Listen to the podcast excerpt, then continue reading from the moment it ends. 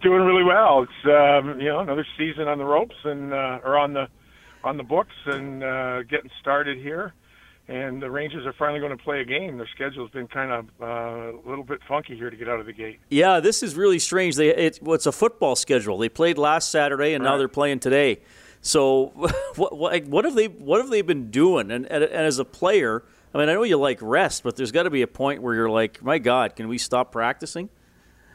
Yeah, well, especially at the start of the season, right? I mean, you have three weeks, three and a half weeks, almost a month of camp, which basically is you're playing a game every three nights or whatever, and it's half the lineup, and you're going over whatever you've got to go over, and all right already. Then you get into this, and it was little David Quinn said when he met with the media yesterday. He said, you know what, the players are tired of practicing. We're tired of telling them what to do and the fans are uh, the reporters are tired of asking the same questions. It's about time we play the game. And then somebody else brought up the point that the New York Giants football team has played two games in uh, a week, while the Rangers have played only one.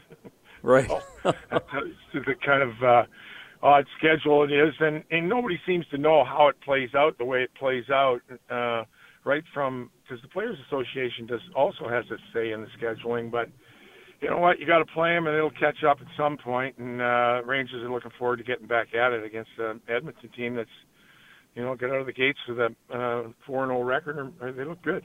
Yeah, the Oilers uh, doing well. Big win in New Jersey a couple of days ago, and uh, obviously the Rangers uh, two and zero, and a lot of stories for the Rangers in the offseason. Uh, I mean, some big acquisitions. They drafted high to get Kakko. Uh, Panarin's in.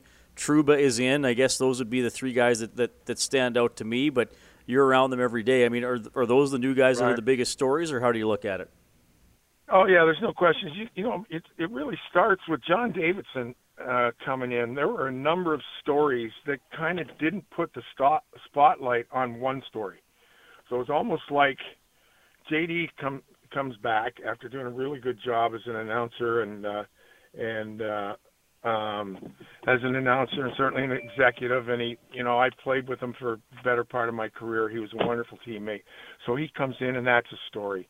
Then the lottery plays out the way it plays out, and you end up with uh, Kaapo, and that's a story. And then they make the deal because Trouba's fiance, her career, uh, wasn't going to allow her to practice in Canada.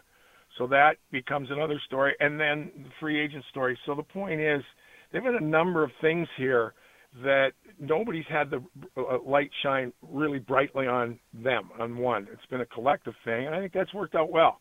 Um, Panarin is a wonderful character, smile on his face, loves every day of his life. His uh, uh, his um, uh, you know he, he his English isn't isn't great. He can converse, you know, if, as you and I speak, but he doesn't like to speak publicly and um, and no, nobody has any problem with that. And so it's been a nice collective story of a, a franchise that's had a significant uptick in talent, and it really starts with Panarin. You know, I, I know Edmonton, you know, in those glory years, got spoiled with Gretzky and Messier and Kurri and world-class players. I mean, there are a multitude of them.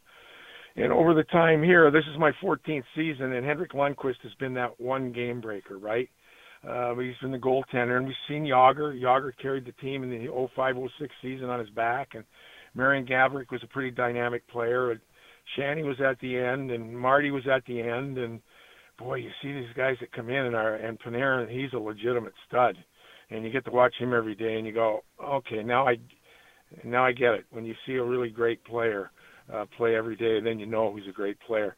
Trouba's been really good. He's uh, probably a notch down uh, but we played against a you know a really heavy Winnipeg team to open the season, and uh, he was the one guy that won more physical battles against that big set of forwards than he lost.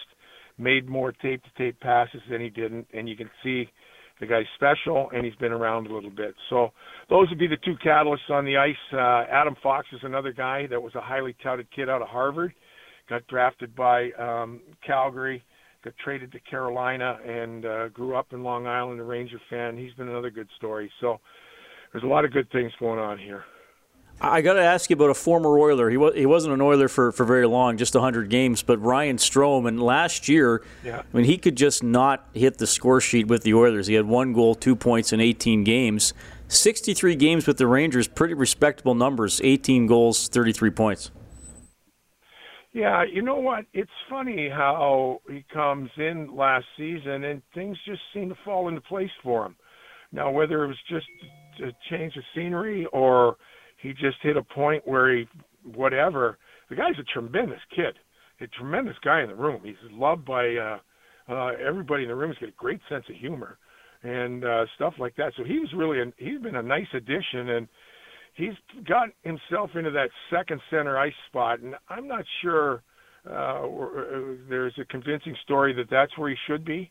Um, but in the meantime, he's a pretty valuable player. The first three exhibition games he played, he played the left side, the middle, uh, the second game, and the right side in the third game. So he can move around in the lineup, and uh, they've got him playing with uh, Kaapo and uh, Kreider. Uh, that line just needs a little time yet to kind of work itself into a threesome. Uh, but he's been good. He's been a really nice, pleasant addition uh, when you consider uh, what was given up for him.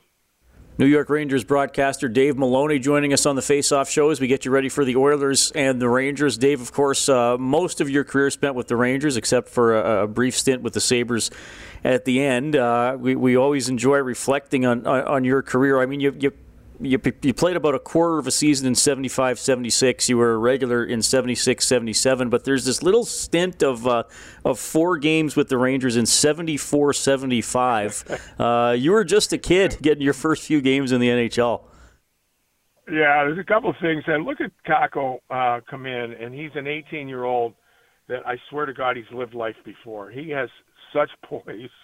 I was so far away from that as an 18 year old when i showed up uh, and it was right around Christmas time, right? And Ron Greschner and I become he Gresh was the second pick in that draft, and we both broke ca- camp and we were headed to Providence. And Gresh was there for a cup of coffee, and they called him back up.